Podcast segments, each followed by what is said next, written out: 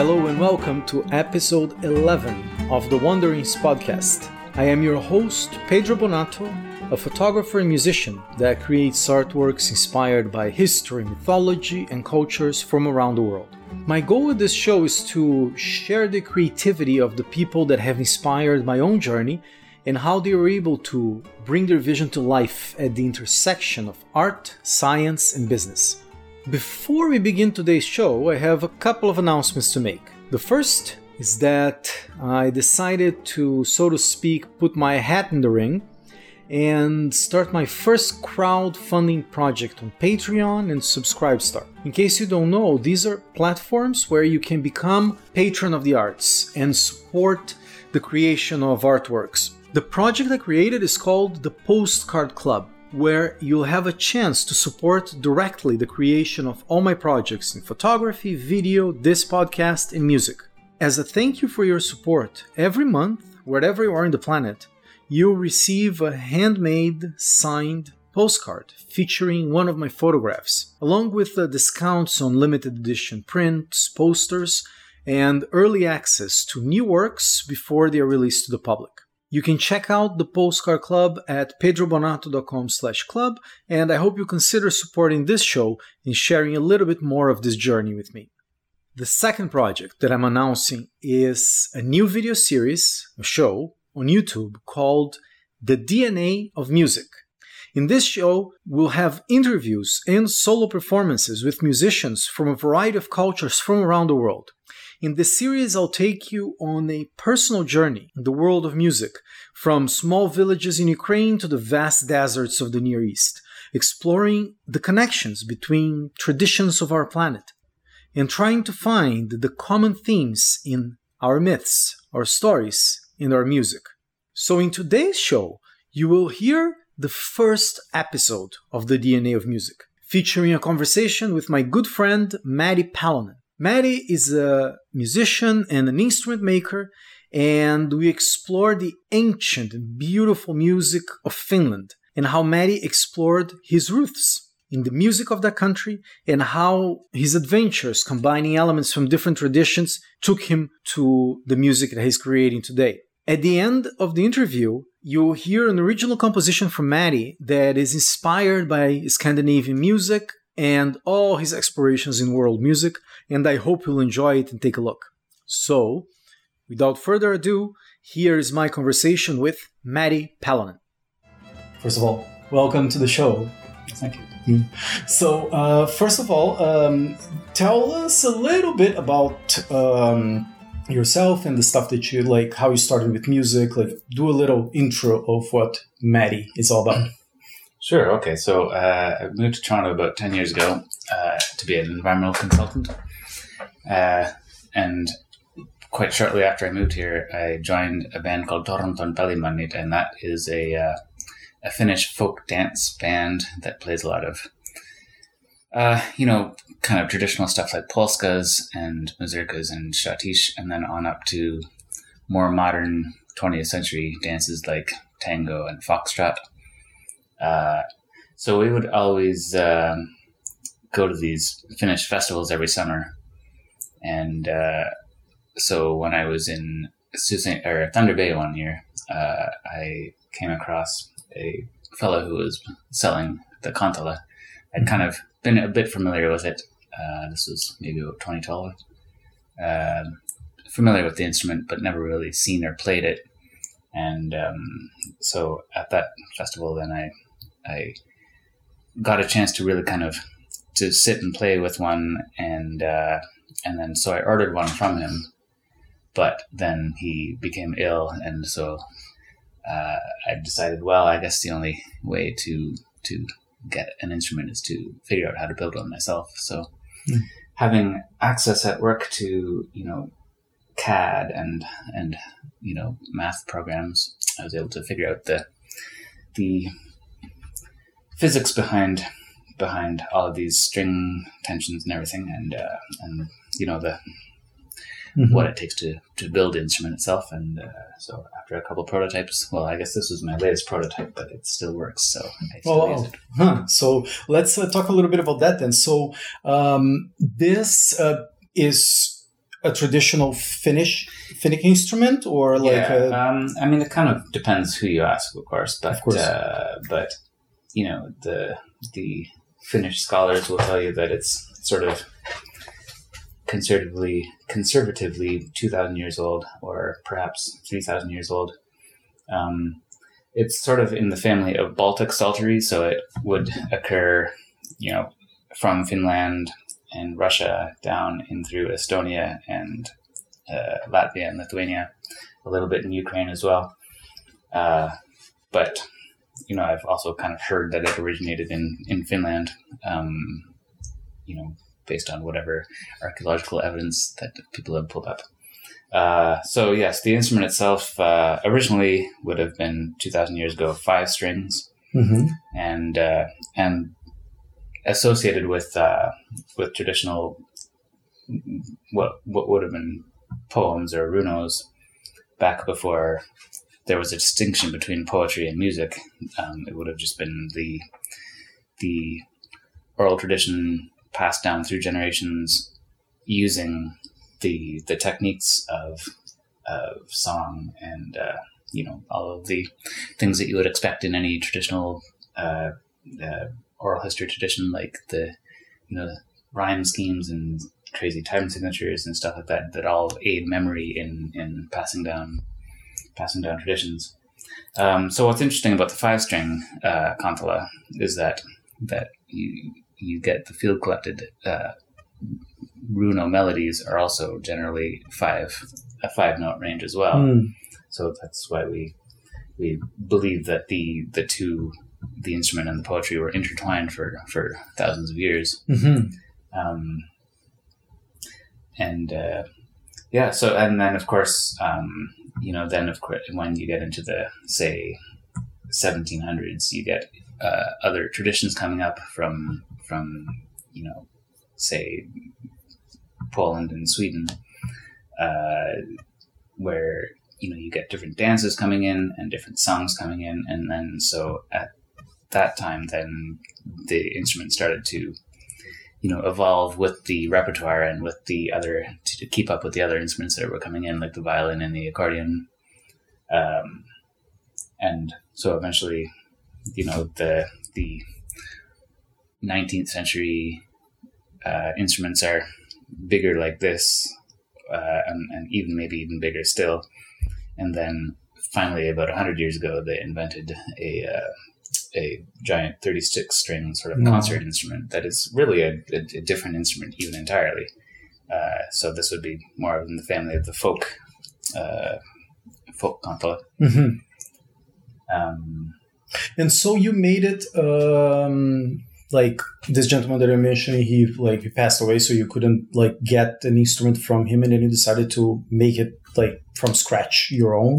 yeah, so you know, I just kind of did uh, a bunch of experiments with uh, Mhm. with various you know chunks of wood that I found on job sites or whatever.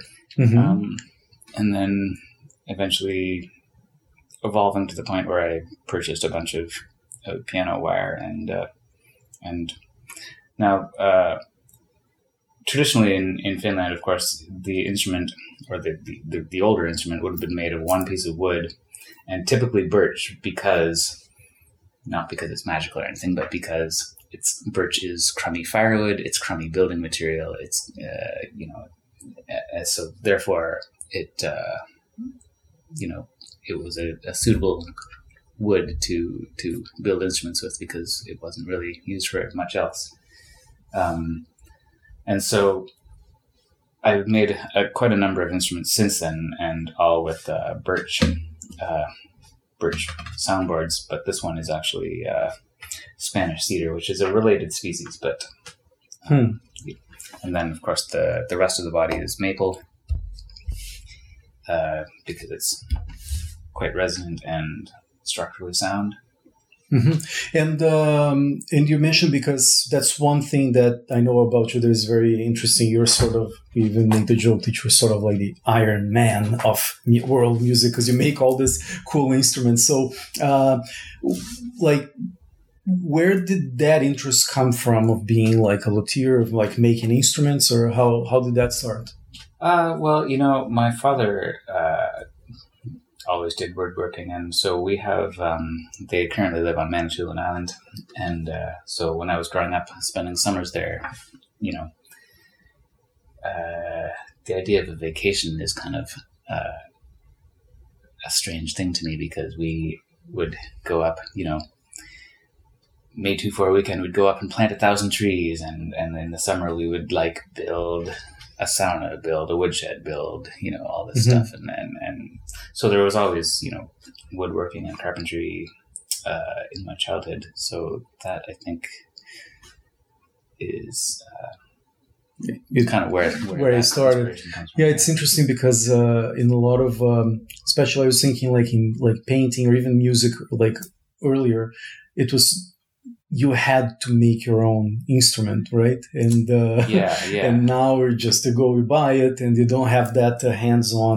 like relationship to it. That's why I was asking. So how does that like uh, influence your- like your work with the instrument? Because you know that like you're like working on the wood. There's even a nice little like uh, carved detail and all those things. Like uh, how does that influence your relationship to to the instrument? Um. Well, I, let's see. Uh, I kind of. I'm not afraid to. You know, lug it anywhere. uh, I, you know, at one point I dropped it and one of the struts fell out, and so now it's kind of warped. Huh. Uh, but you know, part of me says, "Oh, I should take it apart and and fix it," and part of me says, "What's the point? I should just make a new one." So it's kind of like, like it, just kind of knowing that my intention is to make a. In fact, this uh, instrument is 15 strings, and so my intention is to make an 18 string. Hmm. You know, probably about two years ago, but I haven't got around to it yet um, and so so it's just kind of it's, it's you know I guess I'm just more relaxed about uh, about the instrument itself I suppose hmm Can you like uh, just we're gonna get into like songs and uh, and music and everything. Can you just show us how it sounds so that we can take uh, so we can uh, so the audience can know Yeah. like sort of like how it sounds? yeah so uh, actually uh, it's kind of worth pointing out that the instrument is a piece of wood with some metal strings strung across it and so there's really between the strings and the soundboard there's really nothing but the metal holding it on. Uh, so that's kind of you know unique to to the instrument. Whereas a guitar will have you know the neck, and so you're going to get you know half of the half of the sound waves are going to be uh, they they they'll travel through the neck and be be altered in that way Mm-hmm. Uh, before they get to the soundboard. And and a harp, for example, is the same thing where you have the the the The frame neck of the neck of the harp. You know, Mhm. again, the the sound the the the sa- the sound waves travel through that before they get to the soundboard. So so you get the certain timbre of the guitar or the harp is influenced by a large chunk of wood that the sound is going through. But this, there is it's it, it, nothing between the string and the and the soundboard, so you get a lot of like you know higher frequencies that are that are coming through that that aren't that don't end up dampening the wood somewhere. So Mhm. you get like this really sort of bell like quality, and uh, so yeah, the instrument is. And then to play the chords.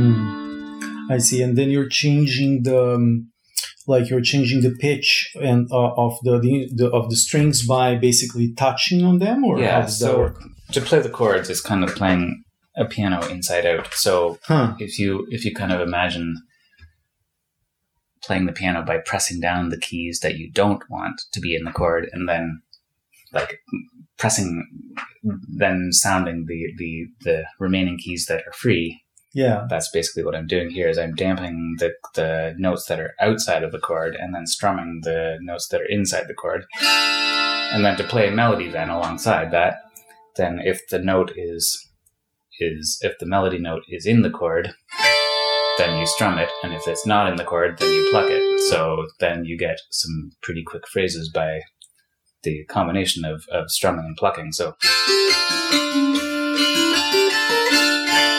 Uh-huh. Right, and the, this would be like um, a let's say somewhat newer way of uh, of play, playing this, right? Like over the last uh, uh, like know, a few hundred years, or like uh, uh, how no, old do you think this really. technique um, is? No, because, uh, I think that it would have been fairly, you know, produced fairly quite a while ago. Mm-hmm. Especially because you have a five string and you know, it would just be kind of conducive to doing that. There's only so many things that you can do with a five string uh, instrument. Right. So they would have figured this They would be playing around. Right, right. Yeah. It's like you just need to get an instrument for like a week and you start like uh, playing, yeah. right? And then, so like a five string, I mean, there's only so many different spots that you can move your hand. So. Oh, mm-hmm. And uh, and that because uh, you were mentioning about this um, uh, like poetry, right? Mm-hmm. Uh, so, and it's uh, it's something that like you you've been like studying and uh, re- researching and like fascinated by. Uh, how did that start? Like, do you remember like uh, when it started? Like the like the mm. specific interest in this in, in, like the the Finnic traditions. Um, I guess I mean going back to my time with uh, Toronto Pelimannit, like I guess the gateway into all of this is this publication called the the Kalevala, which was uh, published in the early 1800s as part of one guy's uh, doctoral thesis, I suppose, master's or doctoral thesis uh, at the university in Turku, Finland. Mm-hmm. So he uh, was one of the, not the, but one of the first people to uh, to go out into the, you know, rural areas or whatever and, uh, and collect um, songs and, and, poems from mm-hmm. from anyone that would talk to him. And uh, so yeah, he he uh, he published. Uh, he kind of curated a lot of this stuff to create a volume called the uh, the Kalevala when basically uh, Finland gained or switched hands from being Swedish controlled to being Russian controlled. And uh, so the Russians had this idea that they would uh, um, promote Finnish culture with the idea of of removing uh, Scandinavian culture. Hmm. And so the you know the Finnish university types said, okay, well, let's do that uh, and then in doing so, um, they they created this this cultural idea that that there is that the Finnish culture, which they borrowed a lot from from neighboring Karelia, uh, you know, was valued, and so therefore worth fighting for, and therefore worth throwing uh, the Russians out. um, so, as part of that project, they um, the the Kalevala was intended to be a an epic, a, a, a, huge epic volume that would rival, you know, Homer or anything like that. Hmm. So, in a sense, some of the some of the the culture, like some of the um, the poetry, was kind of modernized um, for that purpose, just mm-hmm. to kind of create like an epic story. But a lot of it, a lot of the material in the Kalevala is, you know, from the from the original source material. So, mm-hmm.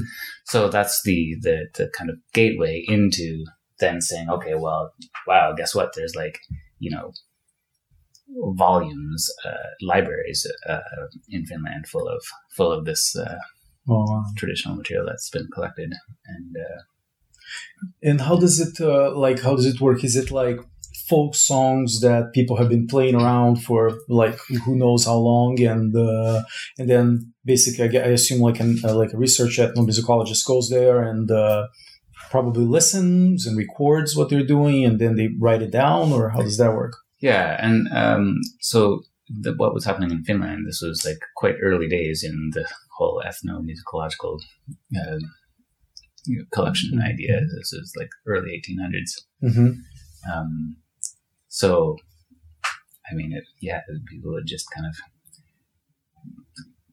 go go around and and really, you know, go. Uh, in fact, uh, Elias Lönnrot, who is the the author of the the Kalevala or the compiler of the Kalevala, he has a his his journal is actually more interesting than the the, Huh. the Kalevala itself because it, it talks about how he goes from from farm to farm and, and says, okay, you know, there's this guy that that knows something here, so he travels over there, and then like hmm uh, yeah, and and I mean, again, this was uh, this like this was before the ideas of, of say you know cultural appropriation were were Mhm. even discussed. This was this was done again with kind of nationalistic intent. Yeah, yeah. So so it you have to view it through that lens for Uh-huh. sure. Yeah, it's interesting. It's um, and the people that were like creating like this music, they were basically like um, agricultural societies. They were like farmers. They were like uh, pastoral. Um, like, what's the what's the background of the people there? Yeah, so uh, a lot of the the there's poems that are considered to have survived quite a long time that uh, that talk about um, hunting and uh, so and and they also mention you know things like bronze tools that they're using. So it's it's suspected that that that you know thought that these would. I mean, why why would they why would anyone talk about bronze Mhm. tools if they weren't using them literally?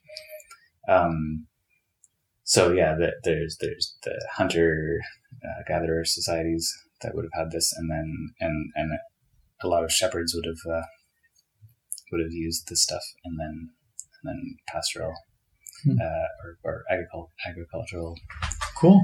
Um, a lot of like, there's a lot of subject matter, like for example, when you let your cattle out into the into the woods in the spring, then you you you know would uh, kind of cast a spell on the bears to kind of put them to sleep so that they they won't they won't bother your cattle for the summer that sort of thing So there is a little bit of a let's say practical use of the of the of the music in like in in day to day life. yeah and i think that actually um it, it was very practical in terms of like kind of like this wasn't uh, this was an oral culture there was no written language.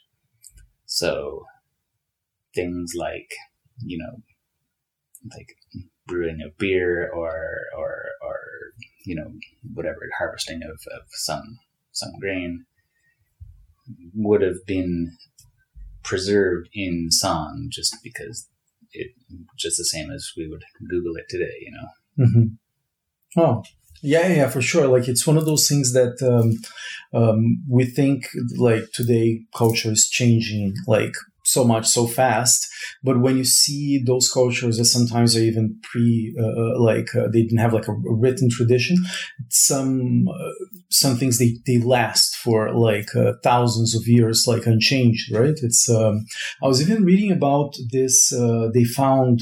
I have to fact check exactly where, but it was they found this um, like a specific kind of like horn and there was like a specific kind of tradition that has been doing rituals with it's like a bull's horn for like 5000 years the same kind of uh, like tradition being kept. So it's whenever you see cultures that were not um, were basically left alone for a while like you can see how ancient certain uh, influences are right? Like even i think like um, uh, like the coptic languages like it's related to ancient egypt and it's how we can today like uh, um, like figure out how certain sounds in ancient Egyptian are. So I assume like in uh, in the Finnic languages, it's uh, it's probably the same. Especially this uh, idea of like uh, the like bronze tools, right? Why would you be like this ancient echoes of different like stuff that is like very very very uh, very ancient. Uh, when you were talking about like the original instrument having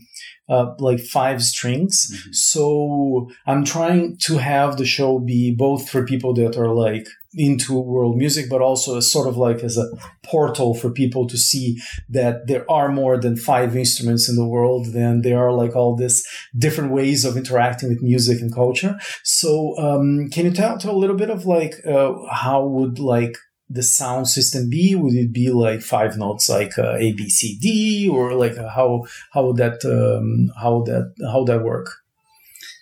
Yeah, it's basically the first five notes of a scale. Now there's no agreement as to whether it was mostly major or mostly minor or mostly neutral, but uh, I mean, I think the the joke is that minor is the Finnish major. So most hmm. of the stuff would be in in the first five notes of minor. But what's really interesting about having five notes is that there's a lot of harmonic uh, stuff that, that doesn't happen. You know, like our sort of jazzy two five one turnarounds. They that doesn't exist with only five notes. So therefore, the harmony that does happen is this kind of. It, it sounds pretty, uh, pretty uh, atmospheric to us. Just sort of like the the kind of more sus two and sus four kind of uh, uh, sounds. So you get like.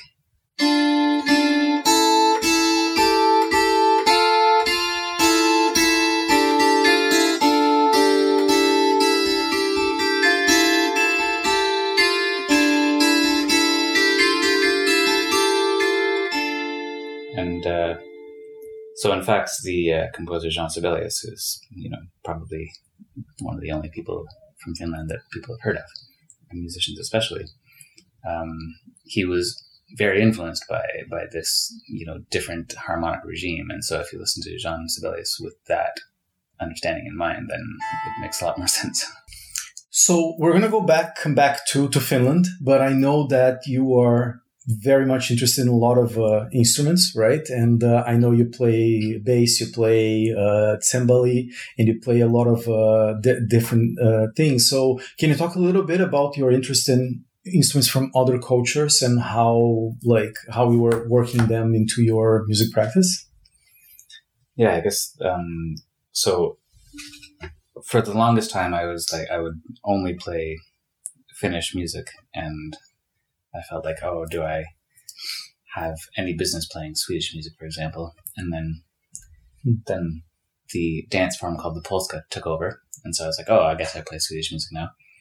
And then from there, then you'll find that your interest in in music kind of broadens regionally. So, uh, yeah, and when I became a full time musician, then I ended up meeting a lot of people from, say, the Lemon Bucket Orchestra, for example, mm-hmm and uh, really getting into into Ukrainian music from there, and and then you know, and of course Estonian music. And I met a woman from Latvia, so I got into that music. And then um, a few years ago at Folk Camp, a woman from Lithuania, so I got into into that music. So you you know you're you're you're widen the map. Yeah, yeah. like you kind of yeah, you it becomes familiar to you, I guess. Really. Mm-hmm. And uh, yeah, so with that, of course, then along uh, um, or what comes along with that is is the instrument uh, interest in the instruments that go along with that music. So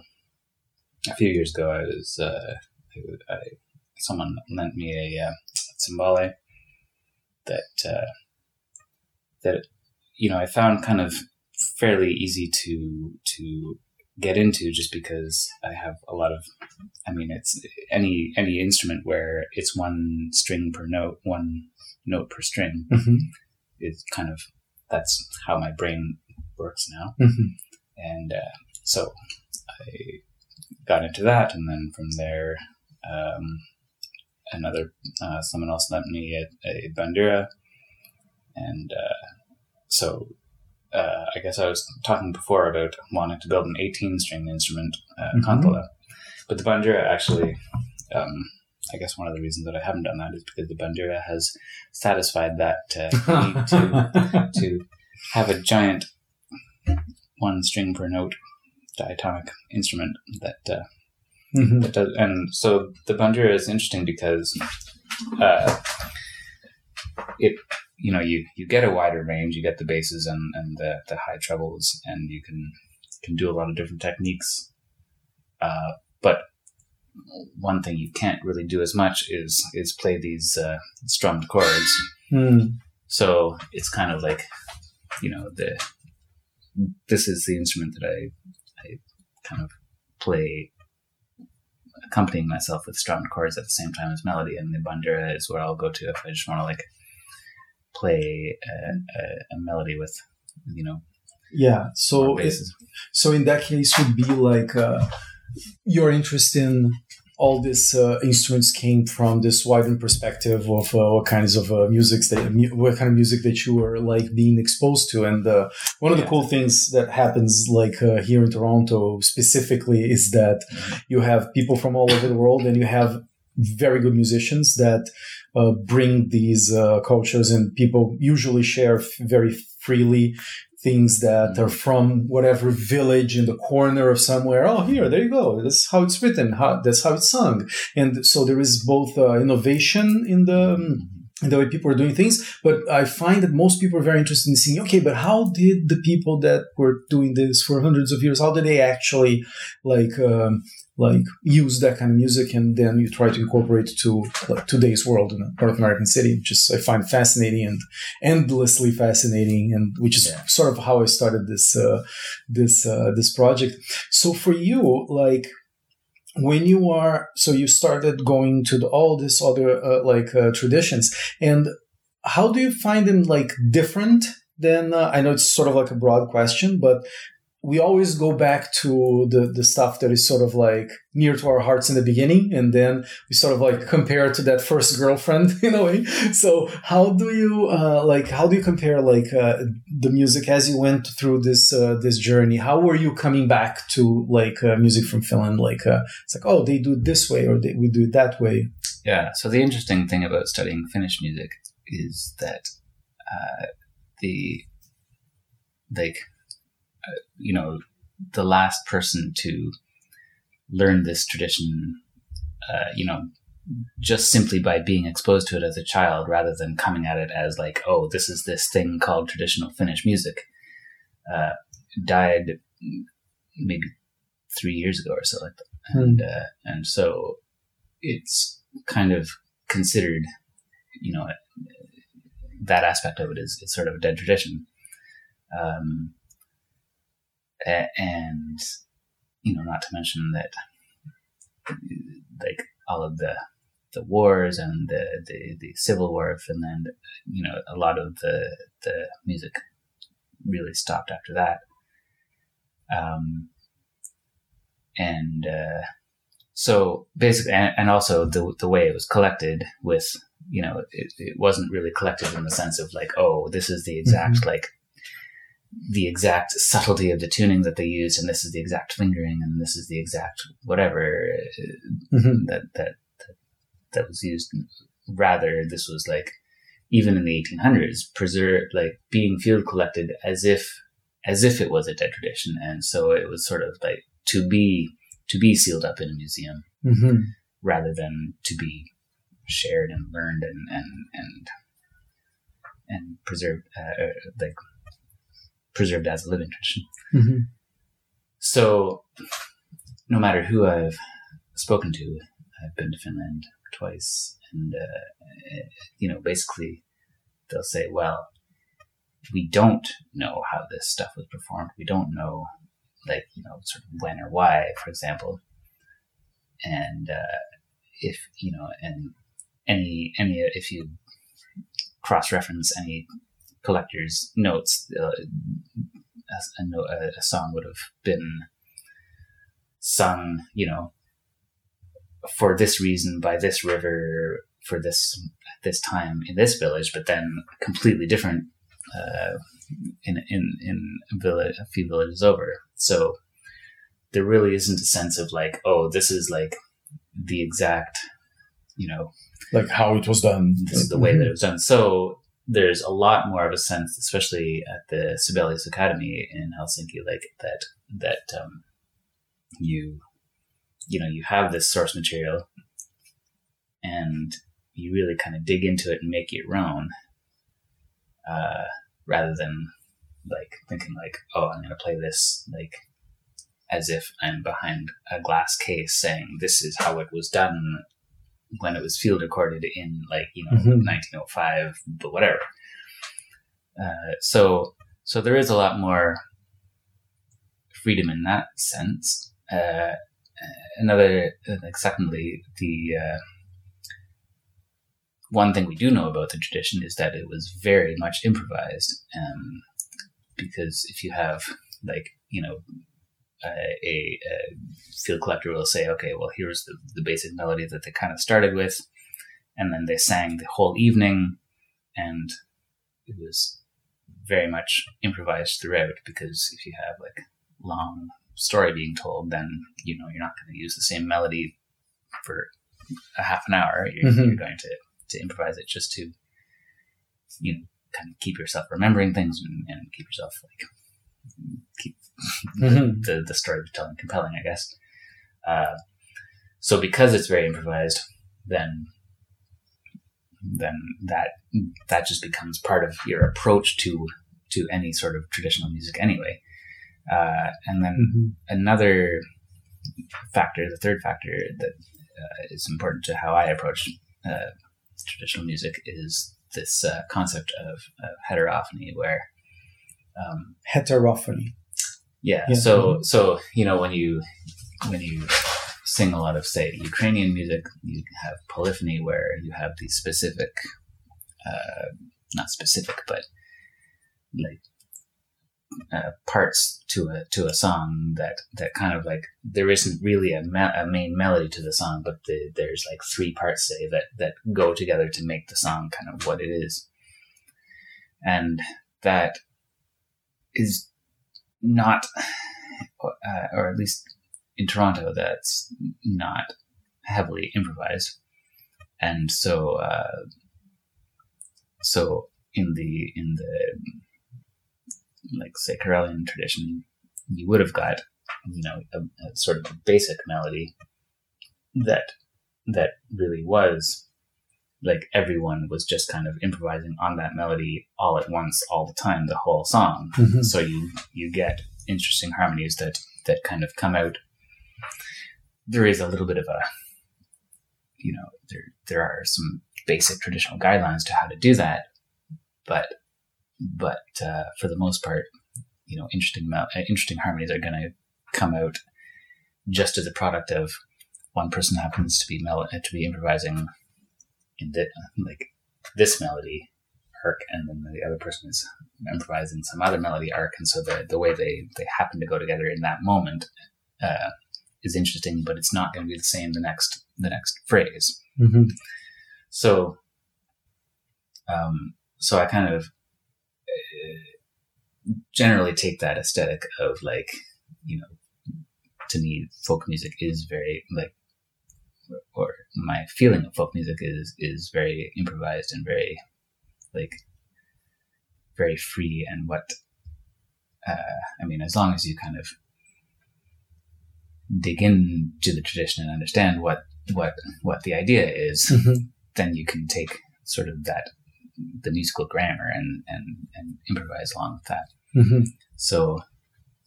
Uh, I guess the the difference then in in even having that approach is that there's a lot of, of melodies that kind of get uh, passed aside uh, by by other um, musicians because it's just like, oh, well, there's just this one little melody and this whole like page worth of, of text.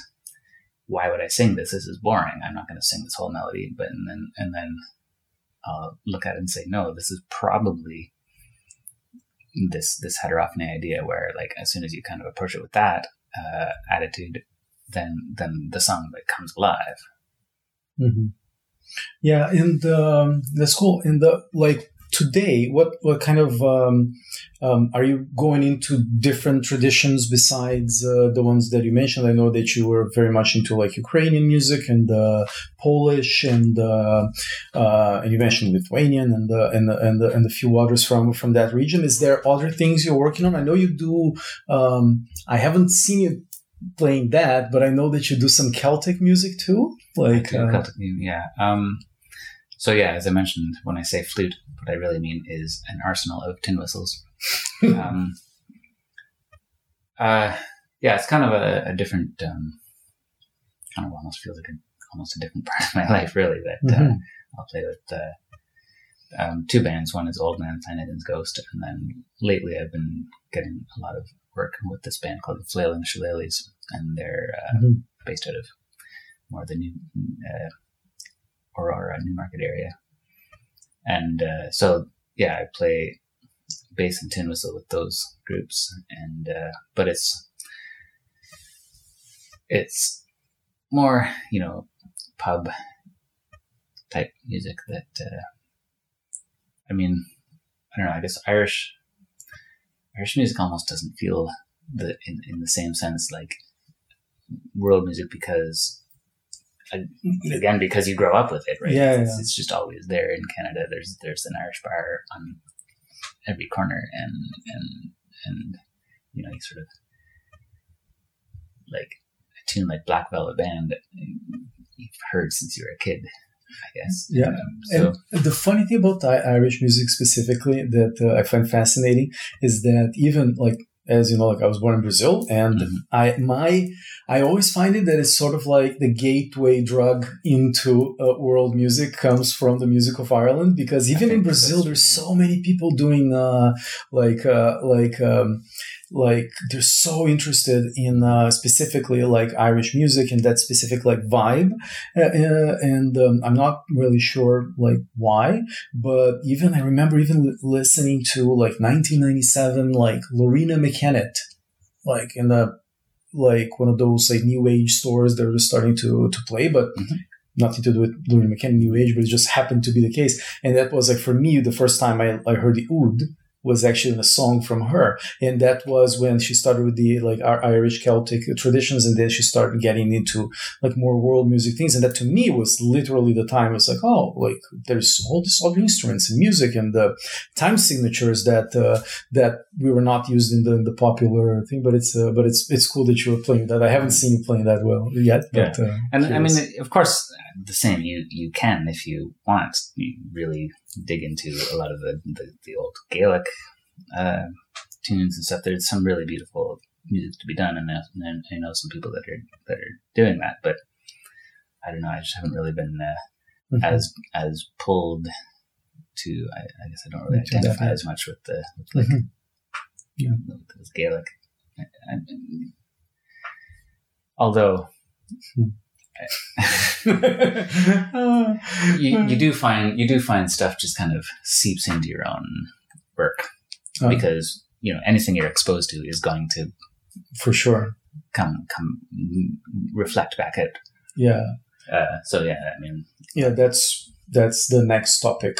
So the like talking about all these influences and coming back to the musical finland that's the other thing that i wanted to to ask you about. One of the things we've like uh, we've been doing in, in the city for, for a long time, I guess around the world, uh, is this idea of fusing elements of different kinds of traditions together and actually creating uh, new music. And sometimes, at least the way that I see it, is sort of like we not only create new music, but we rediscover certain things that probably people were doing anyway, right? It's like there is no, as you're saying, like behind the glass, like, oh, this is what we do and we don't people are traveling around and bringing their instruments, and uh, there is a common humanity to all of music like around the world. So what's your approach for like um, like fusion of music, which is basically all music is uh, is fusion if you go back like uh, enough. But like, what's your approach to that? Like of mixing elements of different traditions, or how does that work?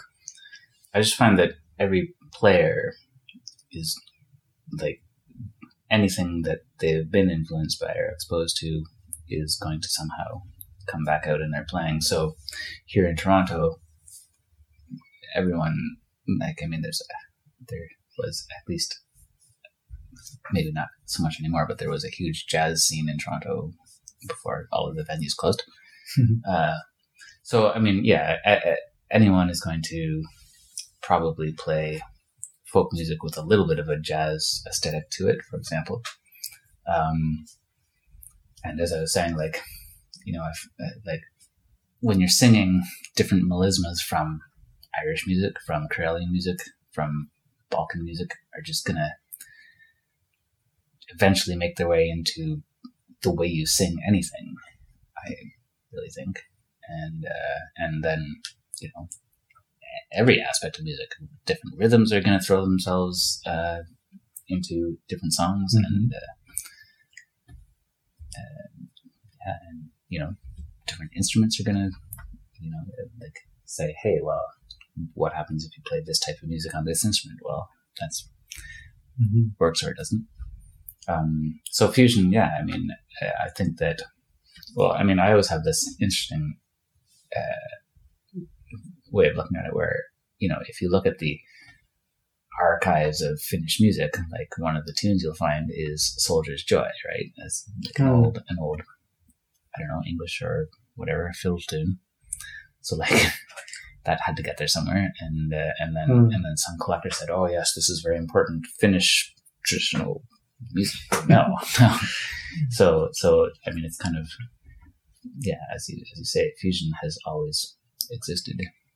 Yeah, yeah, that's so that's so interesting. I didn't uh, I didn't know about that one. It's funny, and um, so um, I want to ask you to one of the things as I mentioned at the beginning of the of the show. Like uh, sometimes we don't have time to um, when we're performing, we have I don't know, like an hour show, and you want to actually fill it with music. Sometimes we talk a little bit about the the music that you that we are uh, talking, but we don't like talk about the instrument or like all the tradition and all the things that, that are involved in that specific culture. So for you, like uh, it can be something that is either like something that has been on your mind lately, or it can be something that has been recurring, or the fir- one of the first tunes you learned, but is there anything in the like a song? It, it could be on the Finnish tradition or Karelian, Karelian tradition that like really speaks to you that you can show us sort of like how it sounds from a traditional point of view?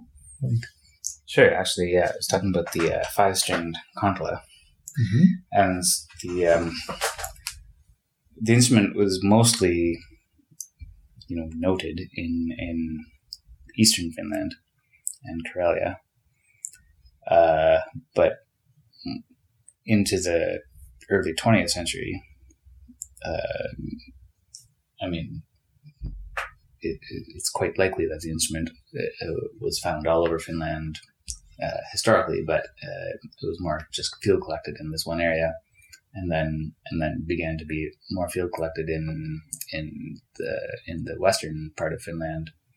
Mm-hmm. Only really in the 20th century. Um, so there is one uh, one guy. Um, uh, I can't remember his name, but he was from Haapavesi, and uh, so he played basically the music of of, West, of Western Finland, which would have been like polskas that came from Sweden, for example. Uh, but he played it on the five string kantele, Mm. And so this is another, you know, example of, of the fusion that that mm. just kind of happens naturally. So, um, yeah, I could play you one of his polskas that uh, cool. That. It, I mean, you know, anyone that is familiar with the Polska tradition is going to think of it more as a nyckelharpa or a, a fiddle tradition, but he kind of made it a kantele tradition, or mm-hmm. started started playing those tunes at, on the kantele, and so here's uh, here's one of those. Uh, actually, you know what? I'm gonna play it. It's major. I'm glad. Okay, I'm gonna play it up here.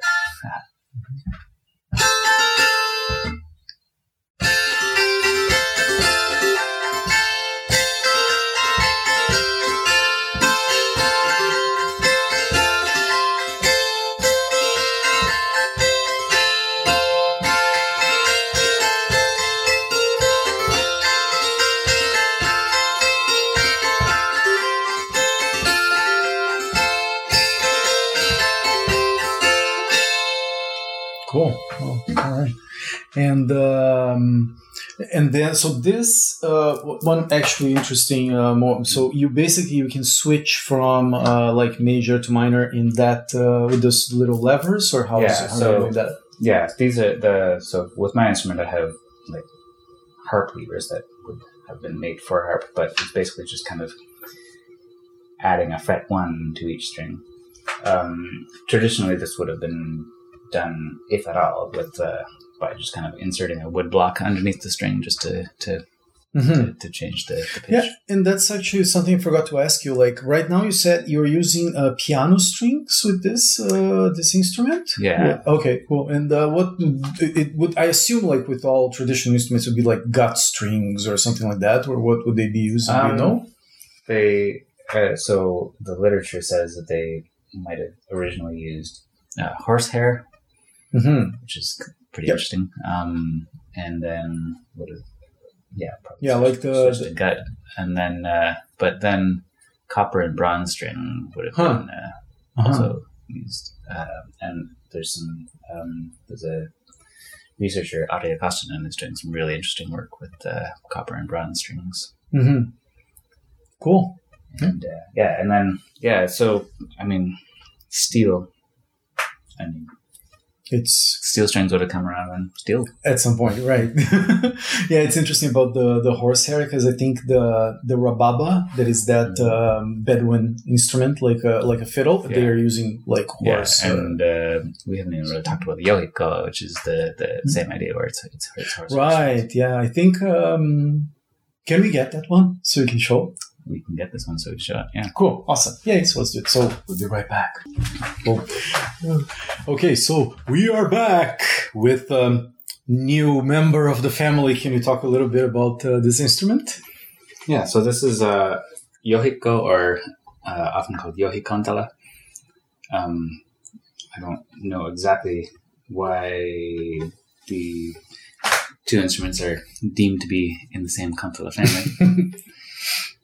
Uh, but yeah, um, so the the jouhi refers to the horsehair strings. These are actually fishing line, but don't tell anybody. um, yeah, the, uh, this is probably a medieval or so instrument. Um, the, there's one uh, fellow from Finland that really revived this instrument, um, uh, Rauno Nieminen. He made this instrument as well. Um, uh, what was I going to say about it? That uh, Yeah, so it's um, so it's also um, like a um, like a Finnic instrument, and uh, I assume like originally they would use like horsehair on the on the three strings. Yeah, yeah, and, and so interestingly, horsehair against horsehair. So it's uh, the if you listen to some of the old field recordings, they're like quite obnoxious in their their, their hissing. This this uh, the the fishing line stands up much better. Yeah, but it's it's interesting that uh, uh, because like my interest uh, like started with the like Arabic world, and one of the things that they have is uh, it's the the rababa that I, that I mentioned, and it's basically sometimes it's one or two strings. You have one in C, one in D, and then they they just like play and it's horsehair against horsehair, right? So it's um it's interesting to see that they do, but the the the different um, way of playing this is that Yeah. you do, you are not like actually pressing the strings against Right. the fingerboard, right? So can you talk a little bit about how you play this? Because it's very different than um, So in fact, uh, traditionally, I don't really play like this as much, but uh, traditionally you would have used the back, the the, the the the really bony part of your finger.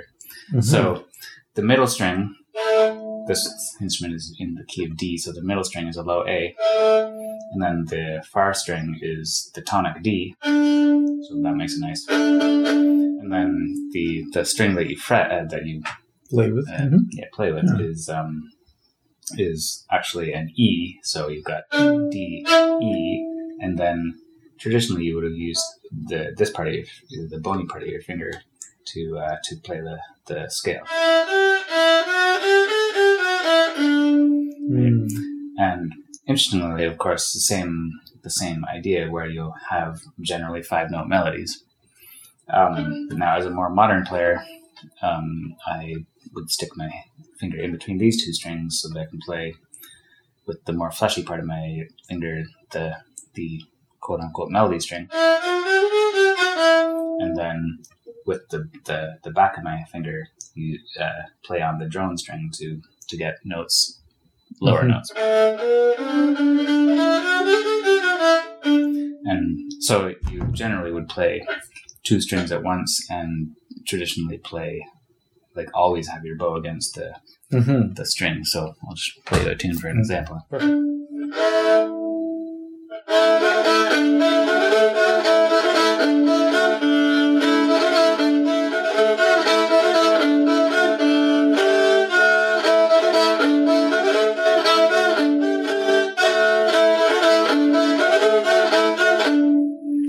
It's cool. Yeah, it's uh, we need to get this guy at some gig or something to play. It's very Yeah, I really, very uh, cool. I really enjoy playing. In fact, uh, well, I, I've had, um, I guess this is probably a whole another topic, but uh, um, Go ahead. uh, I played a show at uh, Drom Taberna a couple of weeks ago with a woman from Finland, Amanda Karona, and uh, um, I I played this for a couple of tunes, but being still, you know, very cold, this this cold spring that we've having been having, the uh, the drone string fell out of tune, and Hmm. so uh, we played two songs, and by the end of the second song, I finally had it more or less in tune. Uh, I was not there for that show, but uh, like th- that sounds like a regular fiddle string. Well, and that's exactly what, uh, Amanda was just kind of like totally it fell off her back because she was like, "Yep, that's that's the jouhikko for you." yeah, yeah. That's uh, yeah. Shout out to Amanda. Shout out to um, Drom Taberna, very cool world music uh, venue here in Toronto. If you are coming to Toronto and you want to watch world music stuff, you're not paying us for that, but it's really cool venue. Uh, you guys should check it out. Um, cool. Yeah. Thank you for for showing uh, this one. It was. It's always in uh, in my mind to see what what can be done with. Uh, yeah, with actually this, it's with it's it's a very very cool instrument. I mean, you can play actually up to the the octave with uh, with this big um, handhold that you've got. Mm, So, okay. Yeah, there's a lot more can be done with it. Yeah, and you can probably play some like quarter notes and whatever thing you can, or at least do. can, and- Can you do vibrato on this thing? Um, yeah, and actually. I'll, I'll, uh, I I noticed that most people would do like that, or Uh-huh. I kind of like the. I don't know. I mean, I Your way. my, yeah. my way is to, to, to, to just kind of stretch the string.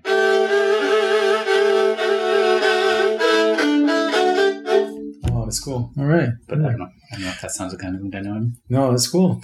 All right, so um, we're gonna finish off with uh, again.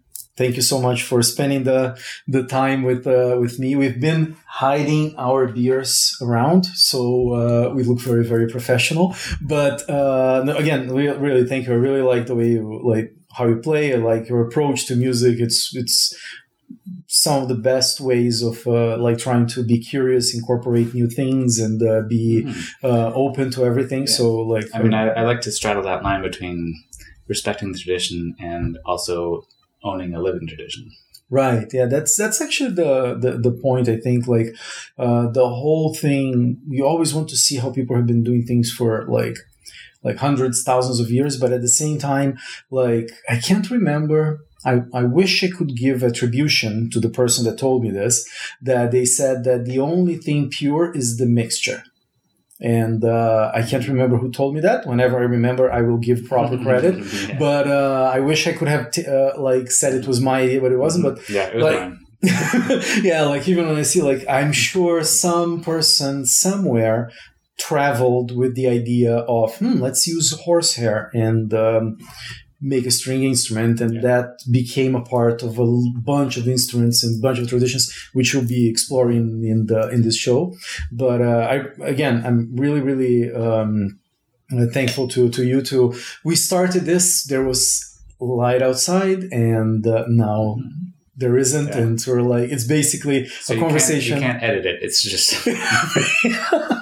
basically, yeah, what you see is what you get. And um, um, for the audience uh, that, that is watching us, um, uh, I'm sorry I've been a bad host so far because it's my first time doing like a live video interview. I've been used to I'm used to audio interviews which you can cut and and uh, take things out, but uh, all of this will be uh, somewhat unedited. Just um, and but but anyway, and when pe- if people want to take a look at your work, where should they go?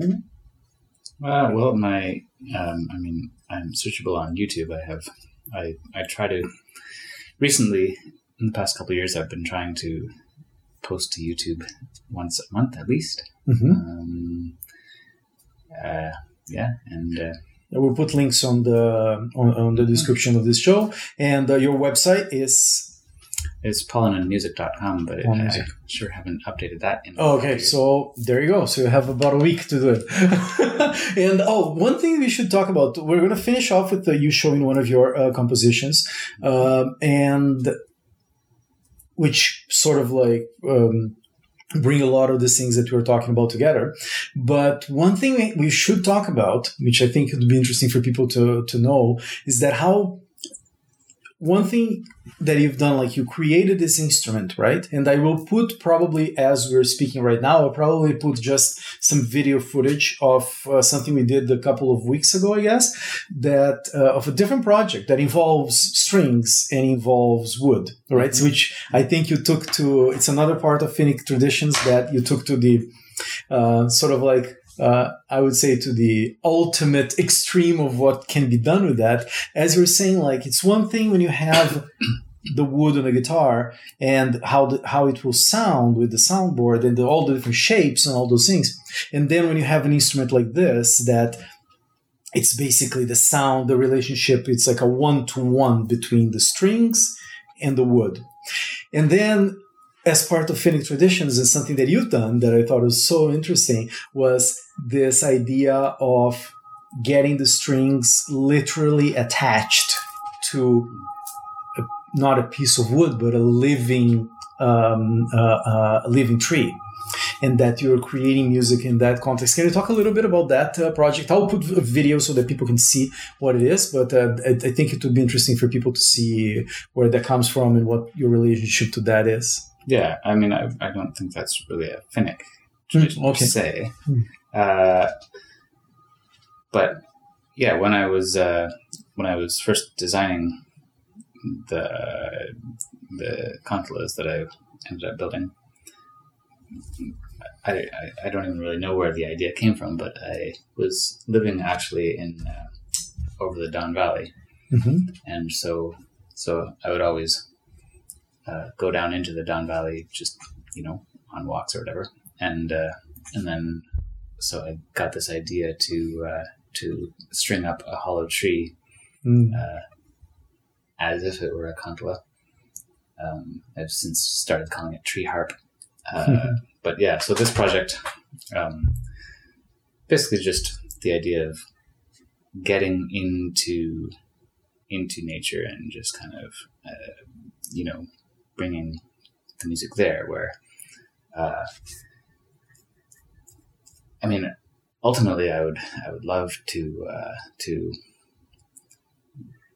have a project where I am able to make a bunch of different instruments in some location which I haven't uh, found one maybe promising one so far that where you have a bunch of actually so uh, the um, you'd have dead trees um, because the, the the the dead trees would resonate better and be hollow.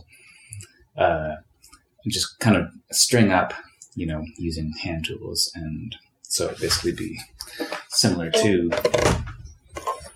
just kind of taking a hand drill and just kind of installing a bunch of, of these pegs and and stringing them up uh, according to according to the shape of the tree and according to the the, the tree's you know uh, physical limitations mhm. really yeah um, there's two ways you can do it you can uh, you can string a tree like if you have a hollow tree you can string uh, across the, the hollow void and uh, and have a resonating um, instrument like that or uh, you can you can string probably down um, the the trunk of a, a dead tree. It doesn't have to be quite as hollow, and then you can then take a bow and uh, and Huh. kind of wrap your wrap your har- uh, hand around the tree and, and play it like this. Oh, interesting. Huh. Uh, so I, I've, I've done a little bit of experimentation with that as well. Um, yeah, so it'd be really amazing to just have some location that can support a bunch of different instruments that are close enough together where you could actually play a show. Hmm. Where the, the forest sings in a way. yeah, literally, yeah, yeah. And it's you know it's really interesting. So yeah, I I, I, did this uh, at folk camp shortly after kind of my experiments in the Don Valley, which still exist, and I should probably Check sure it out. yeah, make sure that nobody's been injured. Mhm. Uh, um, yeah, so I did that at, at, at folk camp, and then um, so some I can't even remember or couldn't tell you who it was, but somebody took video of this, and then more recently, like this video has gone viral online. Mhm. Uh, you know, to the tune of like two million views, which is kind of Quite something. astounding to me. I guess, Yeah. yeah. So, um, uh, yeah, that's uh, it's kind of an, an interesting, like, really.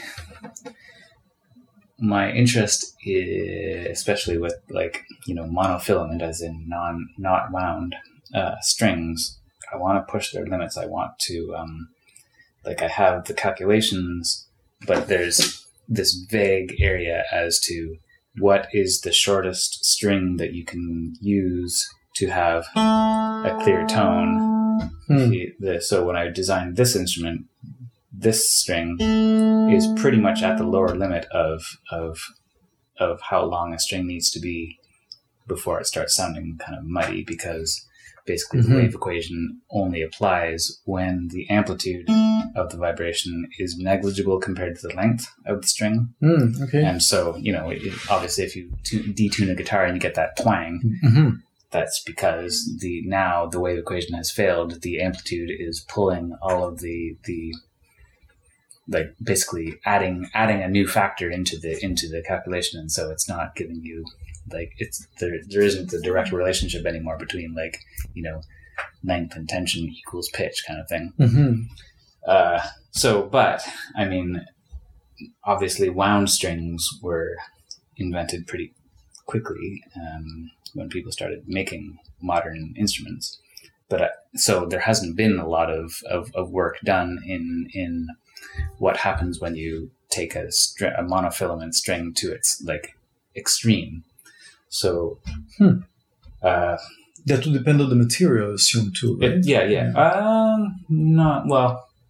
Yeah, yeah. You know, Because of how it will travel on the material itself, right? And Um, how it bends and the, the yeah, weight but, but and all not, but not as much. Not as much? Okay. Hmm. Um, I mean, the, the equation. It, well, yeah, actually, no. The, the, the density of the, Yeah. of the of the of the material is part of the equation. Yes, but then so when you know what I mean, basically, you're going to probably use steel string for for larger projects. So one thing that I have done uh, in the past is, uh, especially with Day of Delight, um, I designed this larger kind of what I still call a tree harp, but it's like basically like a, a, a mostly plywood um, harp that that is basically attached to a tree. And the original idea was to attach it to a hollow tree, and you try to use the resonance of that. But unfortunately, in urban setting, there are no hollow trees because Mhm. they're too dangerous. Uh, Hmm. So yeah, I mean, my, my like I want to sort of uh,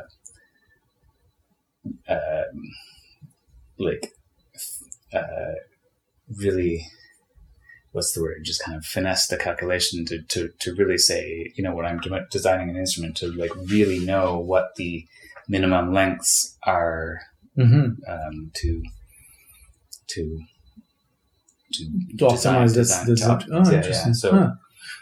so that's where the, the, the, the, the larger my interest in larger tree based Mhm. instruments comes. Uh-huh. Interesting. So it's sort of like you want to really take to the to the limit what can what those kinds of strings can can do. That's cool. And where did you learn uh like the let's say the math part of it? Was it your own interest? Was it from your like your education or how how did that go? Education helps. I have a geology degree. Okay. Um, and All so, right. you know, I mean, the equation for Huh. an earthquake traveling around the world is not too dissimilar from, to waves traveling through a steel Uh-huh. string. But uh, yeah, uh, so as I said, I moved to Toronto, you know, ten years ago, and was an environmental consultant. And Yeah. then um, during the recession, um, we were getting less work, and so I was kind of sitting at a desk with TurboCAD and and you know any math program saying. Use me to design a kantele. oh, that's fantastic.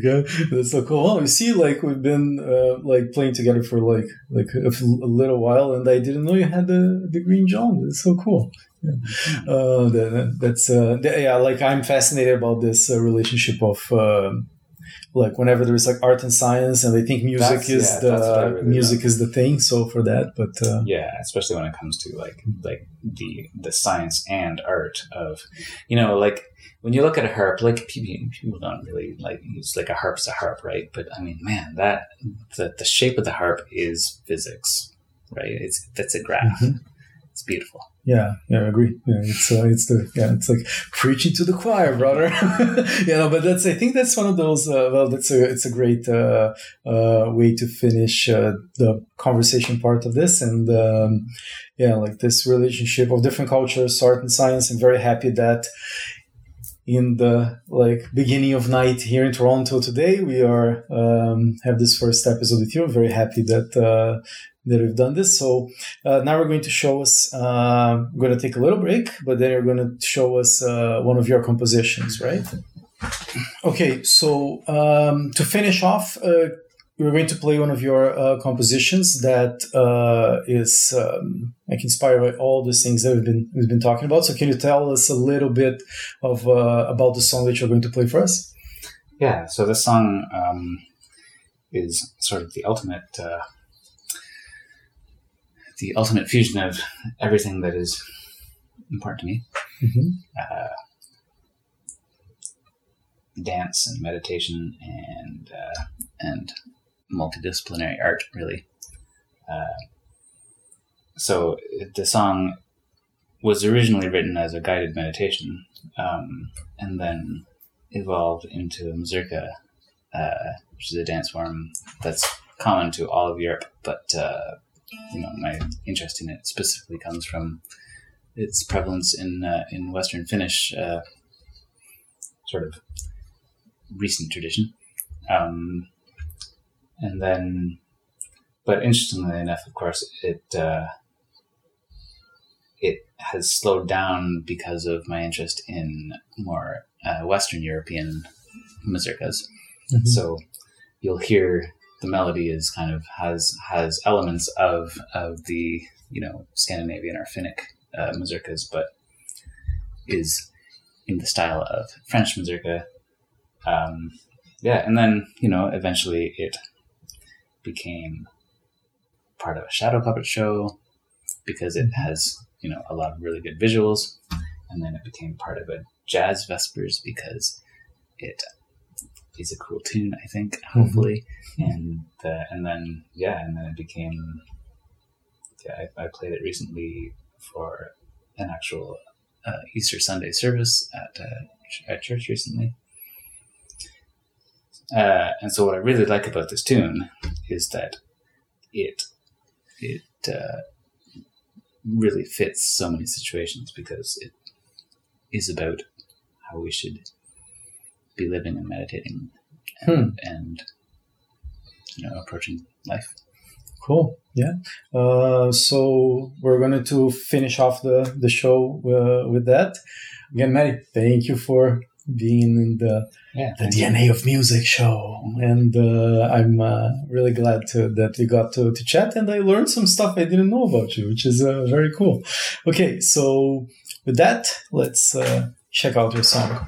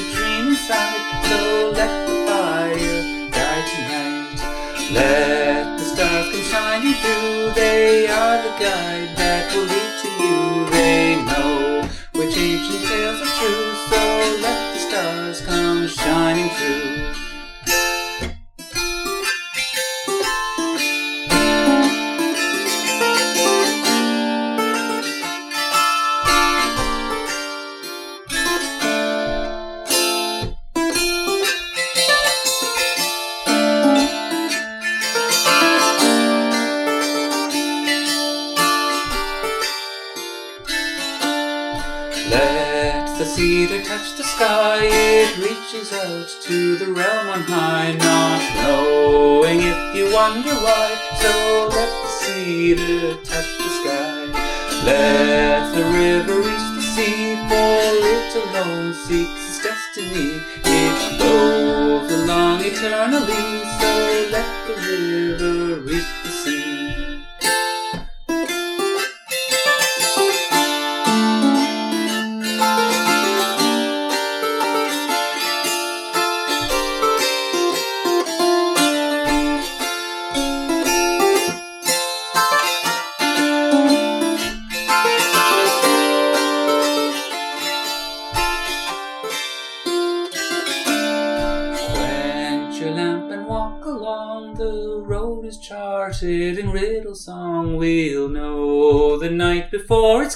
So quench your lamp and walk along.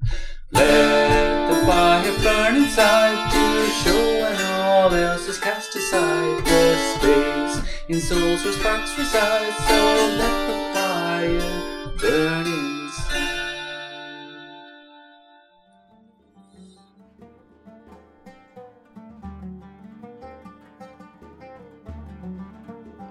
So that's it for today's show. Thank you for listening to the Wanderings podcast. You can find show notes and links at pedrobonato.com slash podcast. If you like the show, I would love if you could share it with your friends or leave a review on iTunes. If you want to get in touch with me, you can find me on all social media at Pedro Bonato. I would love to hear from you. You can find my photography work at pedrobonato.com. The music for the Wanderings podcast is provided by the Blue Dot Ensemble, a music and dance group exploring traditions from all over the planet, where I am one of the founders and the lead drummer. You can find us at bluedotensemble.com. So tune in next week for another show. Until then, I urge you to keep following your curiosity, and I'm looking forward to our next Wanderings together.